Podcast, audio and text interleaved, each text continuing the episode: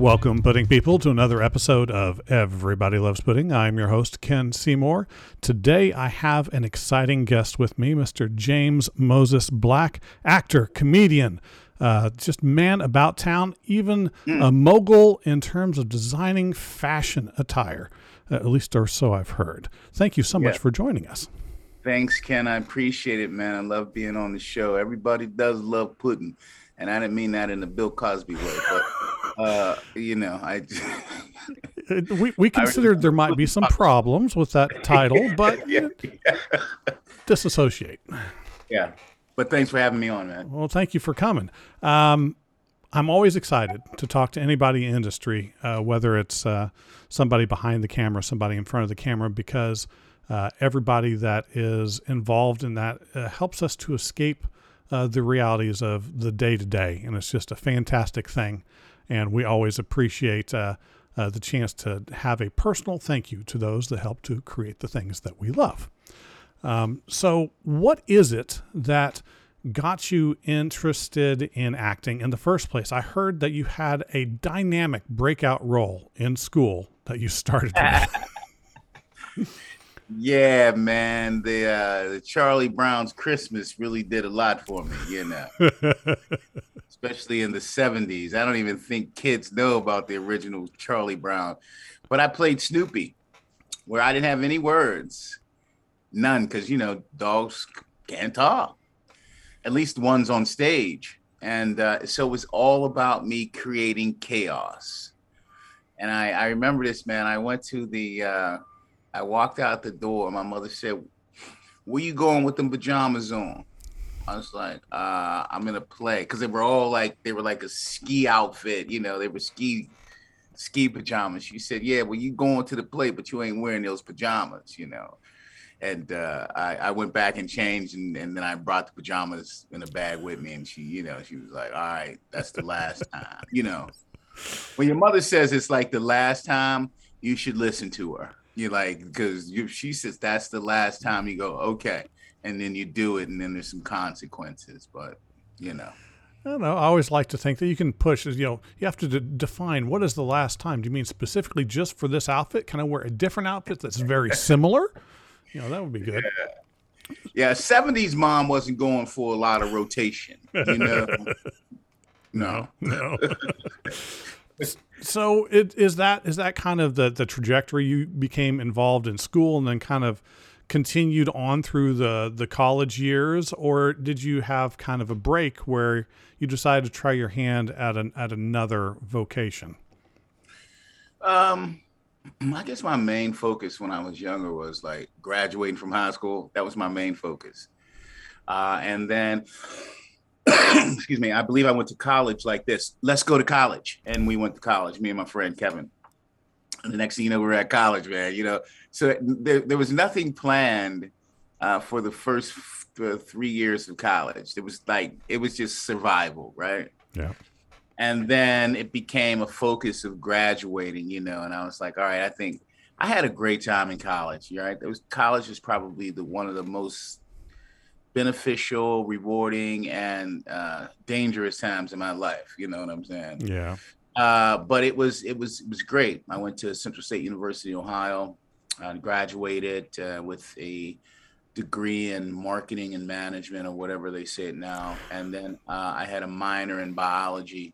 I used to want to be a doctor right? My first ambition was a doctor uh, my second ambition was i'm not going to be a doctor you know because that I happened said that that yeah.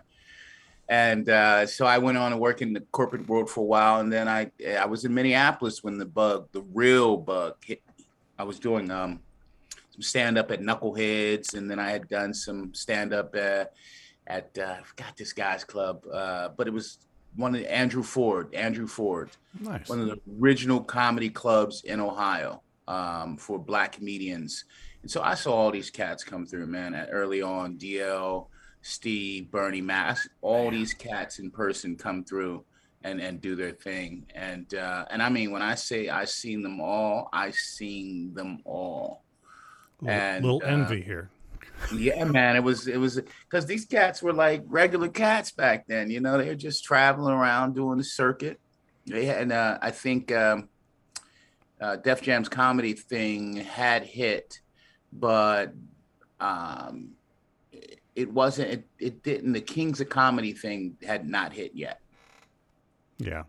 So they they they were still doing you know um, tours and stuff, but that was my first experience with comedy in Ohio. And then when I got to Minneapolis, I started doing a little bit at Knuckleheads, and uh, and then I left. Um, I left the, the corporate world. I was at a cafe in uh, Minneapolis, and I saw this poster that said auditions for Shawshank Redemption, the only stage play. and I go, wow, I'm gonna go audition. Yeah, because I never plan on anything, man. I just, oh, I'm gonna go to college. Oh, I'm gonna be a doctor. Oh, I'm gonna go audition for this play. Got the play, and then that that started it. Well, that that was uh, that was a, a very interesting part in that play to to have. If if you're going to get any role in Shawshank Redemption, there's so many really you know interesting, uh, nuanced uh, characters. There are only a handful that kind of give everybody the, the shivers every single time. and I was one. I wasn't red. I was bald.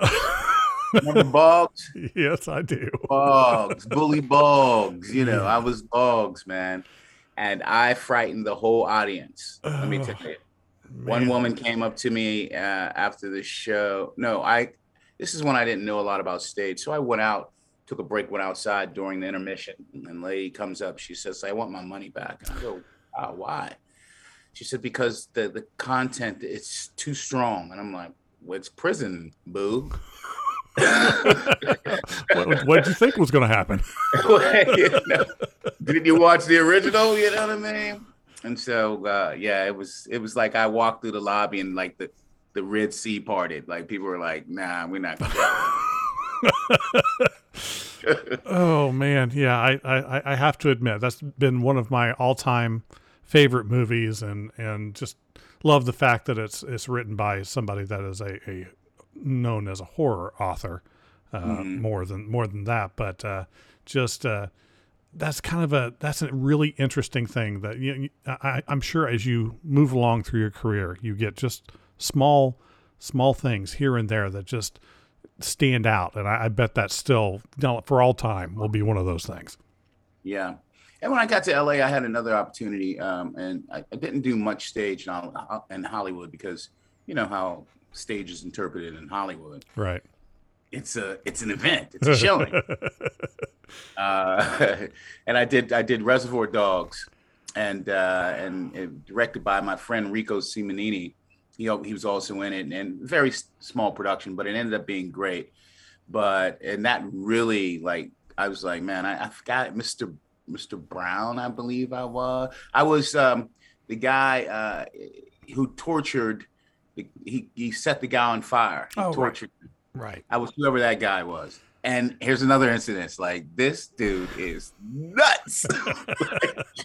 like, like you know yeah i tell people like when you do something really good they don't remember necessarily uh the your name they remember the character's name or the role but they don't you know they don't remember your name specifically you know right they just say yeah that was that was he played yeah that so well and that's and the good thing about that though is at, at the very least when you have those roles that allow you to kind of stick in the mind of the viewer. You don't become it's like I know you. I've seen you in something. What, what was it? Yeah, I have to. I is that like the most awkward conversation ever? Well, it Well, it is because they they got you know I I, I think uh, Kevin Hart said it too. You like you become snap finger famous. You're like mm mm oh mm mm oh mm that's all they do for the first like 10 seconds. And then I go, no, dude, I just I just worked at Starbucks and I gave you the coffee this morning. That's, oh, that's, that's hilarious. Yeah. Uh, so okay, thinking back to, to the, the comedy side of things, because I, I I've been a huge fan of comedy for, for a long time, and it's uh, it's it's its own thing, but it's still very related to theater and to acting because it, it's it's still a performance art and and trying to make a connection with the audience. It's just it's a one man show every time. Most comedians have a recollection of a particularly bad set or something that just kind of went wrong. Did you ever have anything like that? It's like, okay, I'm ready. I'm I'm going to kill it tonight, and then just nothing went right. Yeah, man. Um, I had probably two. My first experience at Knuckleheads, and and back then there weren't a lot of black comedians, right? Just not go, not doing Knuckleheads. So uh, you know, the room was like all white, and, and, except for my friend Rob, he was in there. He oh, it was like it was like 149 uh, white people and Rob, and then it was so you know all my jokes were like tailored toward you know my experiences. Right. Tell me a valuable lesson. They were all tailored to my experiences right. at the time, which were were predominantly you know of my culture, you know, what I can. And so I would crack a joke where I was like, this is going to kill.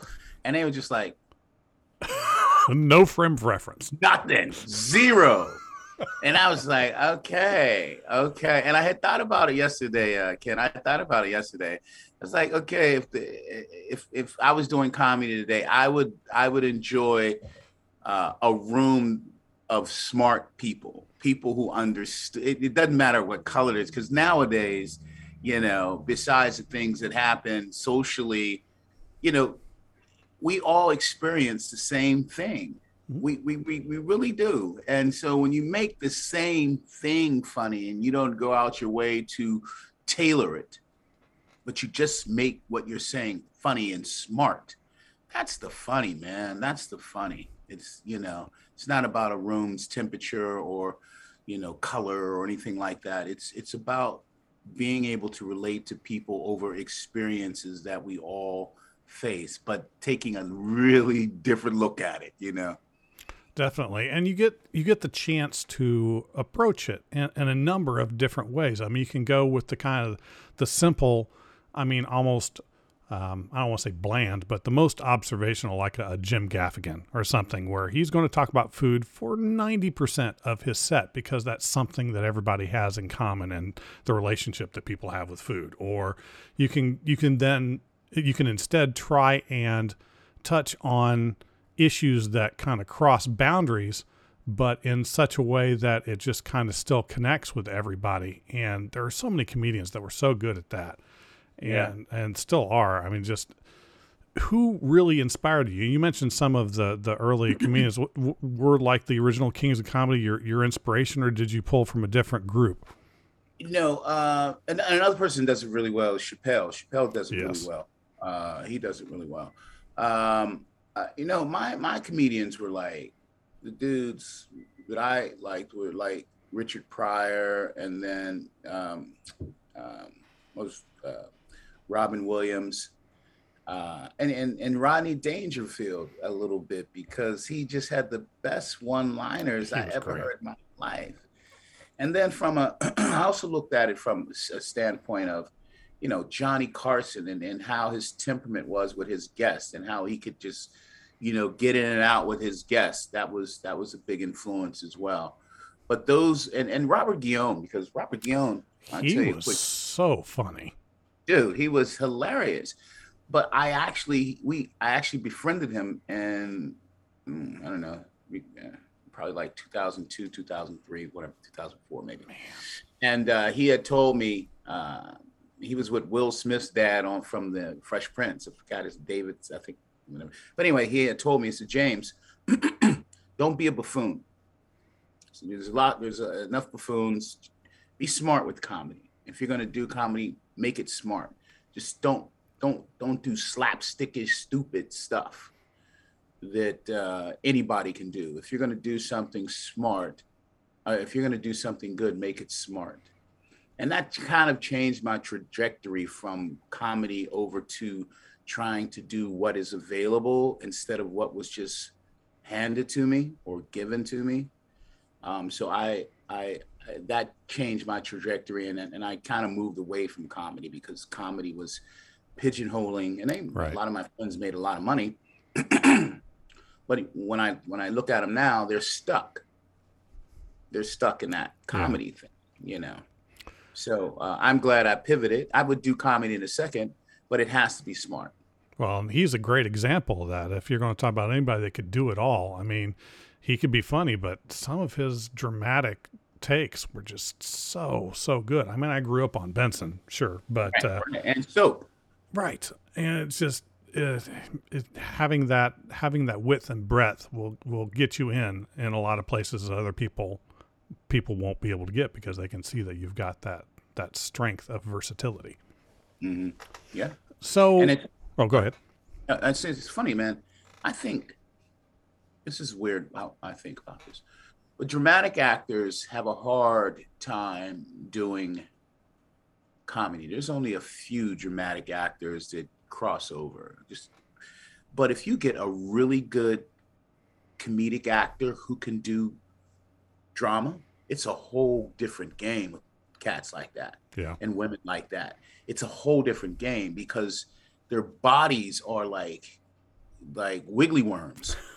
You know yeah. what I mean? They you know they do, and it all comes out naturally. You know what I mean? You don't you don't see any sort of performance. You just see this incredible amount of of empathy and right. and looseness.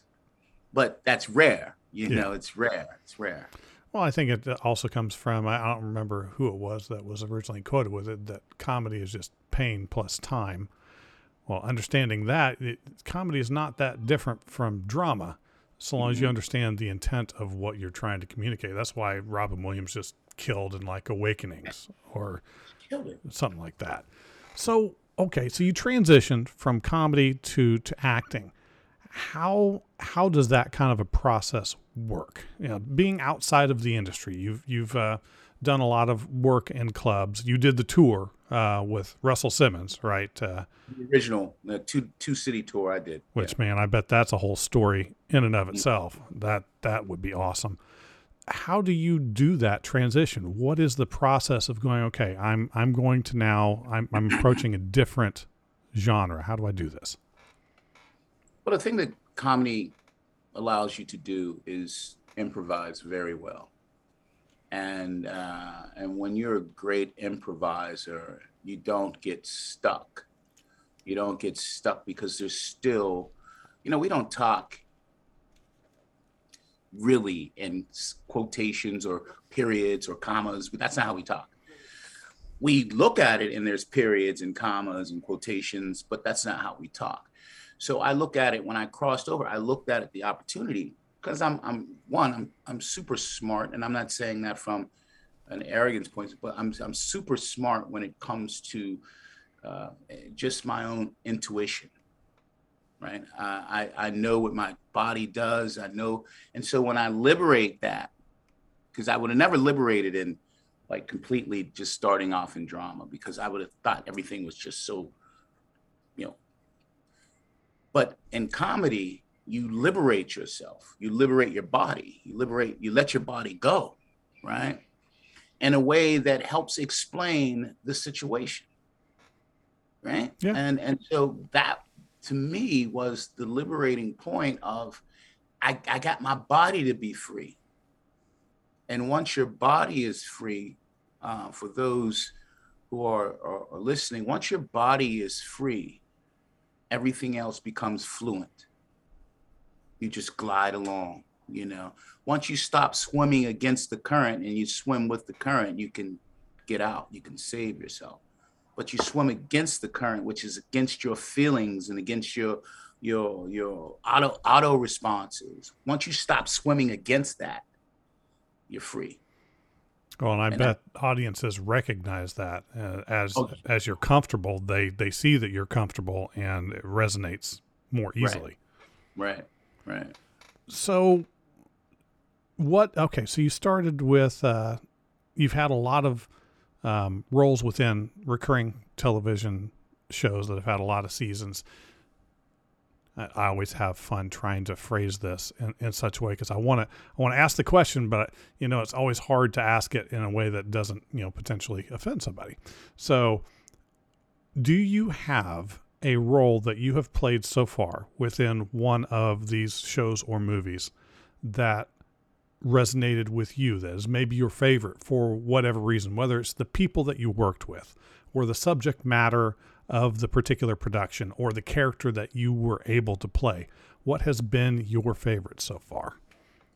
Well, one of my favorite shows was because of the people was Sunny in Philadelphia. Um, you know, I just got to witness how people can be a successful ensemble and get it done with everyone having input and not like someone trying to be the head of the input. You know, uh, that was my favorite show to work on. Uh, and then um, I had an okay time on Black and Blue. Um, I had an okay time on Black and Blue, um, just because Deon Taylor was sort of that that director that is like, okay, do your thing. Let's see what you. He, he's a little bit of uh, he gets um, he gets he he talks to you, or to, let's see, he talks to me like this isn't a new experience for him and and I for me and I go, hey man, I, I I did this for just I got it. If there's anything you need me to do, I'll do it. But I got this. All right. Nice. And so he was he was kind of hands off until he said like, hey James, um, this way or this way, right? Let's go this way. Let's try it this way and then that way. So I, you know, I let him do his thing, but of course I did my thing, you know, um, right. within within those within that perimeter of what what was supposed to happen. The funny thing is, we were in New York, and the writer came up to me, and he's like, "Hey, do you know who I am?" And I just looked at him. I said, "What? Let, let, me guess. You're somebody else from Sony. I don't know. I don't know. I just." I, I, and he said, "Nah, man, I'm the writer." And I go, "Oh, okay. Hey, listen, I want to talk to you about something." He's like, "I already know, but let me just tell you this: you made the film what I intended it to be." That's a heck of a compliment. And I'll go, "Wow, thanks." All right, see you later, man.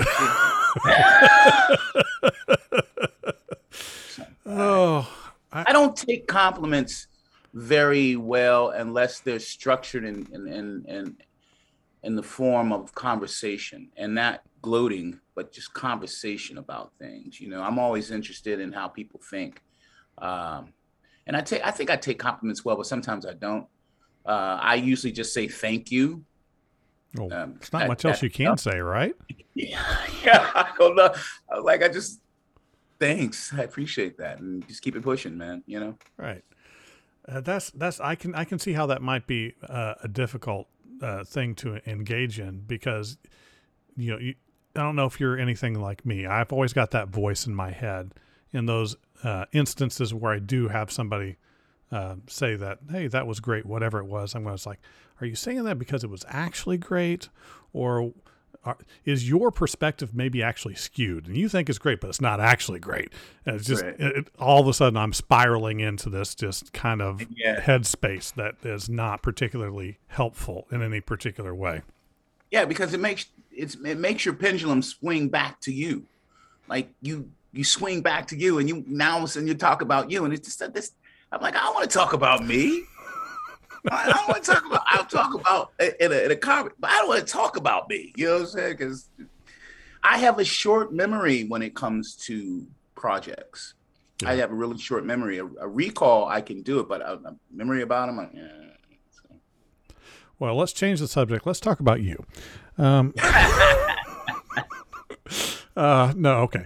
So, all right, I, I, I saw one. You know, you've got a lot of really interesting um, appearances that you've done, and I, have noticed a few things that have kind of popped up multiple times. Like, oh, they like to make him a man of the cloth a lot.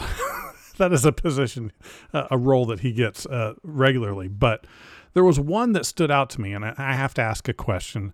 Uh, because I, I, this is kind of our intersection of the show. We tend to talk a lot about pop culture and movies, specifically the intersection of those movies with comic book properties uh, you were involved in a production that was based on a comic book. Are you a comic book fan at all before you got into this or after? No. No. I was, uh, no, man. I, I, I have a Spider Man, a 1981 Spider Man in mint condition about when the, uh, I forgot the guy, the characters. That's the only comic book I have. See, but it's mint. That'd be like Venom came out in the '80s, if I remember correctly. Uh, the Punisher. Punisher. Oh, nice. I I think I know That's, exactly which one you're talking about. Yeah, it's a 1981 or 79, 79 or 81. I got that comic book. It's meant, but I that's the furthest I went with it. So when you go but in, I was a avid watcher of superheroes as a child on cartoons. Excellent. Yes. what was your favorite? Uh, wow, Submariner. Nice. I was uh, yeah, I used to love the Submariner. That's why I probably can swim. Uh, Submariner. I liked uh, uh, the, the dude who had the lion who could change his, his dog into a lion. Oh, there's He-Man uh, right there, right? Yeah, and Samson and I forgot the dog's name. Samson and Goliath, I think it was, whatever. Right, right. But he could change his dog into a lion. And then I liked um, Space Ghost. I don't know why I like Space Ghost. Space Ghost. That's probably why I liked it, man. and the dude who would look like a, a falcon, he could fly, hawk or whatever. I liked him. Oh, and uh, and uh, um, uh, uh, Iron Man. Yeah. Can't can't go wrong with Iron Man. That a lot of people forget that there was some early animated stuff from from that particular character. But I always like Submariner just in the fact that the whole concept of the design of the character, when you thought about it for just a second, didn't quite make sense. Like, okay, this dude, we're going to take Spock's ears and put him on a guy in a speedo. He needs to fly. Let's give him wings. Where? His ankles. Yeah. Sure. Okay. Why yeah. not? yeah, interesting plots, man. I just was like, I don't know if it, I my my mind wasn't developed completely. I was like, this is really interesting. You know what I mean? Plus, he's he's kind of a he's kind of a punk. he's not very nice. So and I, I liked uh, Jonny Quest just because of the oh, music. Jonny Quest was classic, man. That was good. Jonny, Hadji. Just, come on, man so, all right. So I, I just had to ask because you were in Logan, and Logan is one of the best adaptations of uh, a comic property onto screen, and to have a part in that, it's like, oh, that's that's really cool. That's kind of one of the things that would resonate with me if I got a chance to be an extra, even a small role on something like that. That would just kind of always stick with me. If you're a comic book fan, that's that's kind of the thing. But uh, so okay with that question, that kind of rolls into a similar thing I tend to ask everybody that's on here. Now, you're not as big of a comic fan, so you may not always not have the full breadth and width to draw from. But if you had your choice to play any character based on a comic, who would it be and why? Oh, I would be Batman. Always a good choice. Kind of far, you know, throw off from Black Man. hey, it always no, works. man, I would I would be Batman. I think of all the characters because he's human. He he's human. He's not superhuman. He doesn't have wings. This dude just has a lot of money. Yeah. They can give him some armor, you know, I mean? but he ain't human. A little more relatable. Right, right. talking about um, talking about things that uh, are, are kind of superhuman. When you when you tend to have your fingers in a lot of pies, you've had acting experience in both film and TV, and you've had stand up experience and theater experience. So, how do you go to designing your own clothing? Where, where does that come from? This. I'm going to design some clothes. That's, that's what I said. you know, I just, I, I don't know. I got the idea when I was in Minneapolis, man. I, I, I was tired of working in corporate America. And I, I think I made the switch out of corporate America to my own thing because I always thought of autonomy and I wasn't getting it. And no matter how much money a company pays you, um, they will never pay you enough for you. Yeah. You know what I mean? You're, what you're, so I figured if if I'm going to work this hard for someone, I can work this hard for myself. Makes sense. And I, I left corporate and I, started the clothing line, did that for a minute, left that, and the next thing you know, I was in acting. So, so it sounds like you just have uh, what I would call the adventurous lifestyle. Yes, yes. There was plenty of times, Ken, when I I I was like, listen, I was like, can I get that job back? And uh and like no. Um, but the yeah, man, it was I, I lived in cities all by myself and no family and stuff like that. I've I've done all that stuff, man. You know, I remember when I went to New Orleans to live for for like four or five years uh, to work because like a lot of my work I picked up in the southeast. Uh, I remember being in New Orleans, like, what in the world did I do? You know, and uh, and it actually ended up being okay. But when it was time to leave, it was time to leave because I was like, if I don't leave this year, I'm gonna die here. So, I know that feeling. Yeah. But if nothing else, with all of this experience, you've learned how to promote yourself. Promote mm-hmm. self promotion is really important. Speaking of which, hey there, pudding people, don't forget to check us out on our social media accounts so you can keep apprised of everything that we do any time of the day. Richard, you're most on Instagram, right? On the Gram Gram, yes. And what are we best known on Instagram as? Pudding Guys.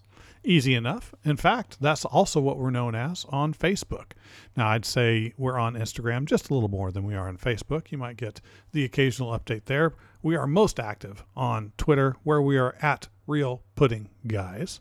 Uh, we will give you updates about the next episode that's going to be coming at the end of the week when it's released. Any other little updates to the Ultimate Comic Movie Database or the Pop Culture Death Counts will also be there. Um, now, our most exciting changes are going to be coming up soon. We're going to have a new website called Fate, the film and television engine. We're getting close to doing the beta for that. We're still working on the alpha side. We'll be doing a little closed beta and inviting a handful of people into this. I tell you what, it's going to be really, really cool when it releases. Now, you'll be able to also hear about that on our Patreon page. What are we on Patreon, Richard? Pudding guys. Pretty easy. Now, right now, it's very easy to support us. How much does it cost, Richard? It's one dollar per month. Per month, not per day, per month. yes, twelve dollars for a year. Yeah, uh, that's really not much to help support us as we release new content, as we get better equipment to release the content into. And when the Fate engine comes out, it will have its own cost, and we're going to make it very affordable for everyone to be involved with this. And it's going to be so cool. I can't wait for you all to hear about it. Well, after that uh, particularly intriguing uh, information about uh, Twitter and Facebook, uh, I want to know. I want to know about the upcoming projects that you're you're involved in. You got some really interesting stuff that I've seen that that they're all basically hitting. By by the time this interview airs, one of them will have hit already. The SOZ Soldados. Mm-hmm. Uh, tell me a little bit about that project and your part in it. So I should. I'm gonna. I said I was gonna do this for you only. So um, one of my buds, who is he's on the show with me. He had sent. He he was on. Um, I did a show called Snowfall.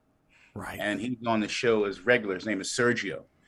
Uh, he plays Boro, and uh, he's like a, hitman for this lady. But uh, he sent me this this morning because what you're talking about is Soldados or zombies. So he said Friday, August 6th, to avoid extradition, charismatic and unpredictable drug kingpin Alonzo Marroquin, Marroquin escapes from a prison in Mexico to hide in the middle of the desert. Meanwhile, across the border, a U.S. experiment conducted with pigs on a military base goes wrong, and the Mexican police unit pursuing Marroquin is infected, transforming them into a new species of zombies with special skills. Sounds like fun to me a new species. So these aren't your mama's zombies. You know what I mean? It's like, ooh, I'm going to be looking for something special. Uh, Man, these are zombies. And they're not zombies from the dead. They're zombies that were created. Yeah. They just gave them the name zombies. But they're fast. They still have all those cognitive skills from when they were soldiers. Nice. Yeah. That's so, why I had to cap one of them, Ken. I was like, nah. so it's uh it's it's um it's a, a, slightly different take on a zombie film. I always like that. They, we just had that uh, uh, that one zombie film come out, and, and we did a review on, and uh, there there were some there were some potential problems with it. but I, I, I, like a new a new take. That's something that uh, is a little different. What what is your what is your character in this film? I'm going to give you three guesses, Ken. You tell me. I'm going to go with um, bodyguard. No. All right. So not a bodyguard. Um, resume. Don't don't look at so loud. pull it up. Pull it up. Quick. That's quick. eyes going over there, kid. Like, oh, wait, hold on, Jane. Uh, could it have Preach something it. to do with the, the military? That's it, bro. Hey, listen, I I play generals like no other, or colonels, whatever, man. I, I think that's that that's my uh, jump off point is always being some sort of, you know, um, uh, person in law enforcement or something like that. But uh, yeah, so I played General Murdoch, who actually is in charge of this experiment, oh. and uh, it it goes madly wrong, and then he gets the bright idea to try to capture one of these things and make him into an ultimate fighting weapon, a, a, warrior for the U.S. Army. And my uh, my compadre Toby Schmitz from Black Sails uh, is my uh, is my sort of uh, doctor, doctor, and uh, and so you know it's it, we he and I get into it, and uh, and he wants to save one to alive but the whole thing is, you know, I'm a, I'm, I, I am uh, Oliver North, basically. Ah, okay, that gives some good context. Yeah, I, I am Oliver North. Nice. That's actually got some real meat to it. I think that'll be a lot of fun to see. Yeah, um, and it's uh, it's in 204 countries too, man. That's that is a lot. That's a lot, man. So anything that gives, like I said, anything that gives a little bit of difference, because zombies films been around for a long time, and a lot of people tend to kind of, I don't want to say regurgitate, but they definitely retread through certain themes. So having a little new twist, a little something to keep it fresh, uh, makes right. it awesome. And it sounds like this definitely has that. Yeah. I, am definitely excited. You're also involved in uh, Lansky, where you got to uh, work on a project with Harvey Keitel. That had to yeah, have been awesome. I, well, he wasn't in any of my scenes, but he was in the project. Yeah, I wish he would have been in my scene. This is my man. Uh, I saw him uh, on a repeat of um, uh, the late night with Stephen Colbert last night. I was watching because he was on the show, man, and he, I mean, this is a dude, man. I mean, he goes back, back. You know, he's worked with some serious, serious uh, uh, directors, man, and just his knowledge alone about you because he's all he and everything he does, he always kills it. I mean, he yeah. he always kills it, man. And so when when I see people like that, I, I just I, I I have to listen intently. But something he said last night, he says, you know, a lot of people say, "What's your intent? What's your intent? What's your, what's your intent?" He says, "What's your purpose? What is your purpose with with doing this?" And and and if you can establish what your purpose not your intent your purpose because i think purpose and intent two different things. I think you can have an intent but if your purpose sort of outshadows an intent. Because right. your intent can go wrong but now your purpose your purpose is the same right? Mm-hmm. and when he said that to me it was like a light bulb. He didn't say it to me he said it to colbert. But um, it was like a light bulb man. A light bulb that you know i said purpose is such a good word but he and then I listened to um, Colbert interview uh, Robert Duvall. Hmm. And Robert Duvall talked about letting the script guide you. You know, you don't have to pretend, just let the script guide you. It's there for it's a roadmap. Yeah. Now, your temperament is what you bring to the game. Your temperament, your your personal temperament is what you bring to the game. But the roadmap is there. So yeah. imagine you being allowed to do whatever your temperament tells you to do based on these lines. That's when you really get it. When you're not trying to make anything up, but you you the looseness you allow to occur, the transparency of who you are comes out in these particular situations, right? Yeah. Albeit imaginable. Man. Yeah, I uh uh, we, uh, we I was lucky enough to be talking to another actor that was that was in a movie with Harvey Keitel, and that the same thing. Everybody that I've heard an interview with that has worked with him has just had nothing but just praise and admiration. It's just he's kind of a living legend at that point. Uh, He's a boss, man. He's a boss. Yeah. No doubt. He's a boss, man. Um, now, speaking of just massive amounts of talents, there's one other thing that you're going to be in coming up that I I'm stunned at when I looked at uh, looked at just the cast involved.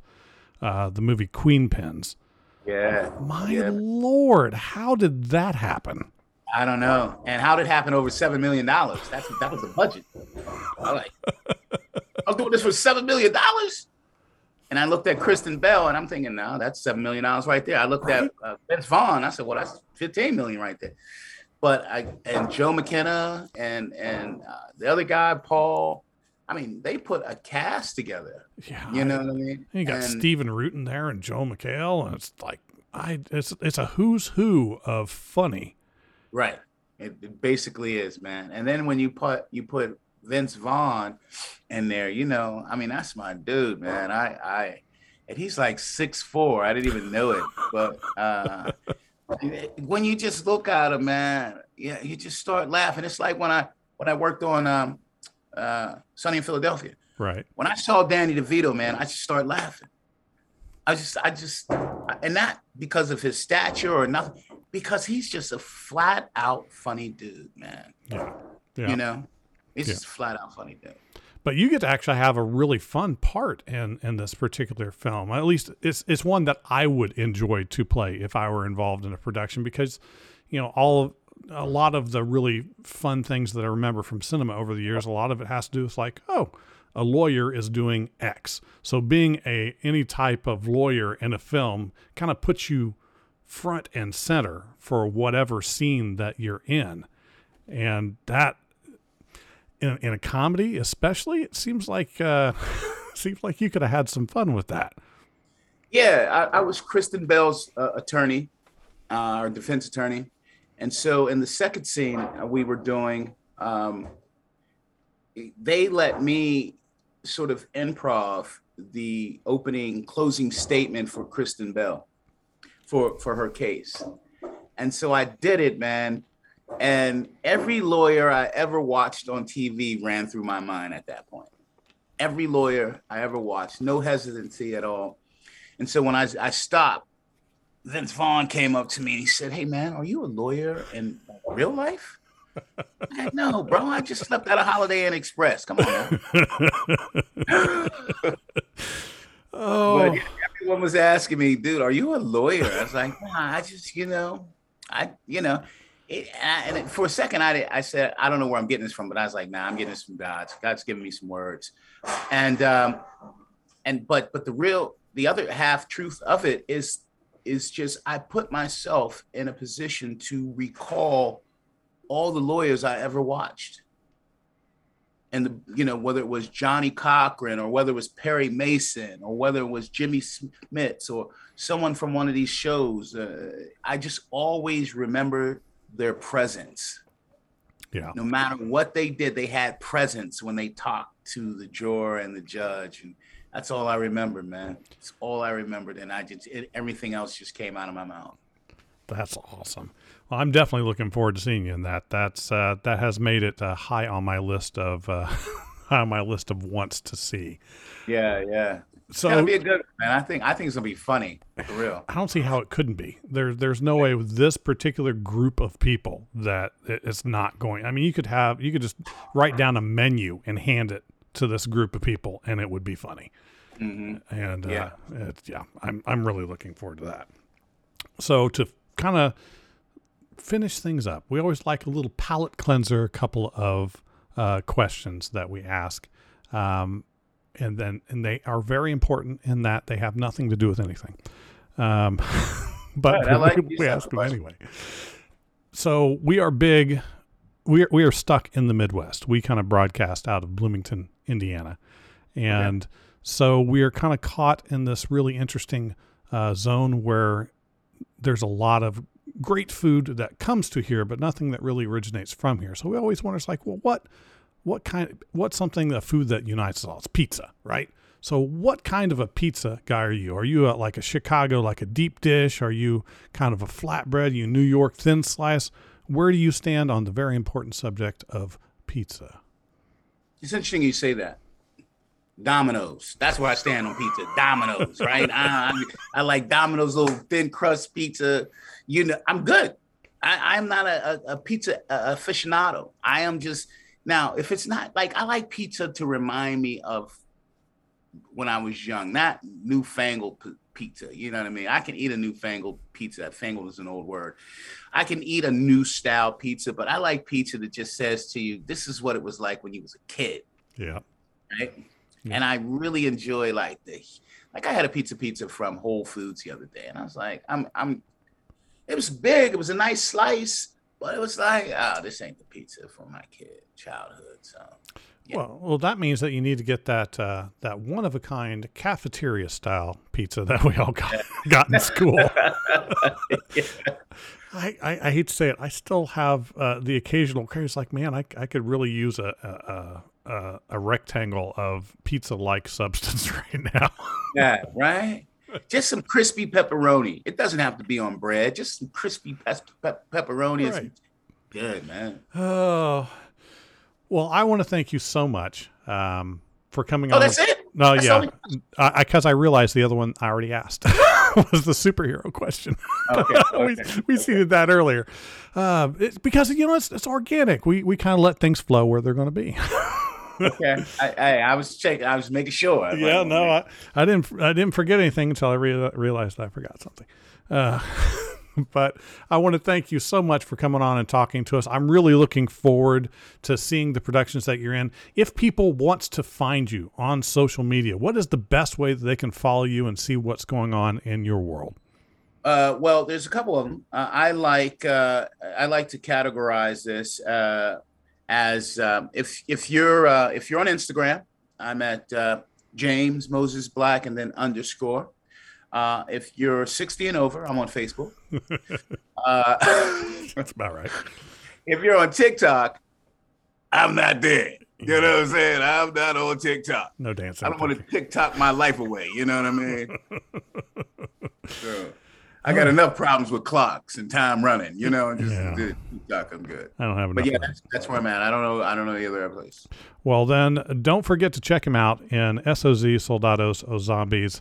Lansky and Queenpins, and of course you will see him on television regularly. Just look for uh, a military figure or possibly a, a priest.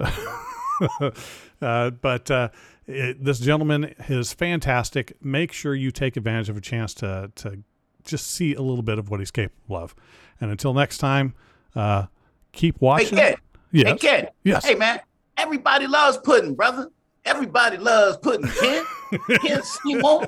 Everybody loves pudding. I hope so. It's a podcast made of pudding. I agree.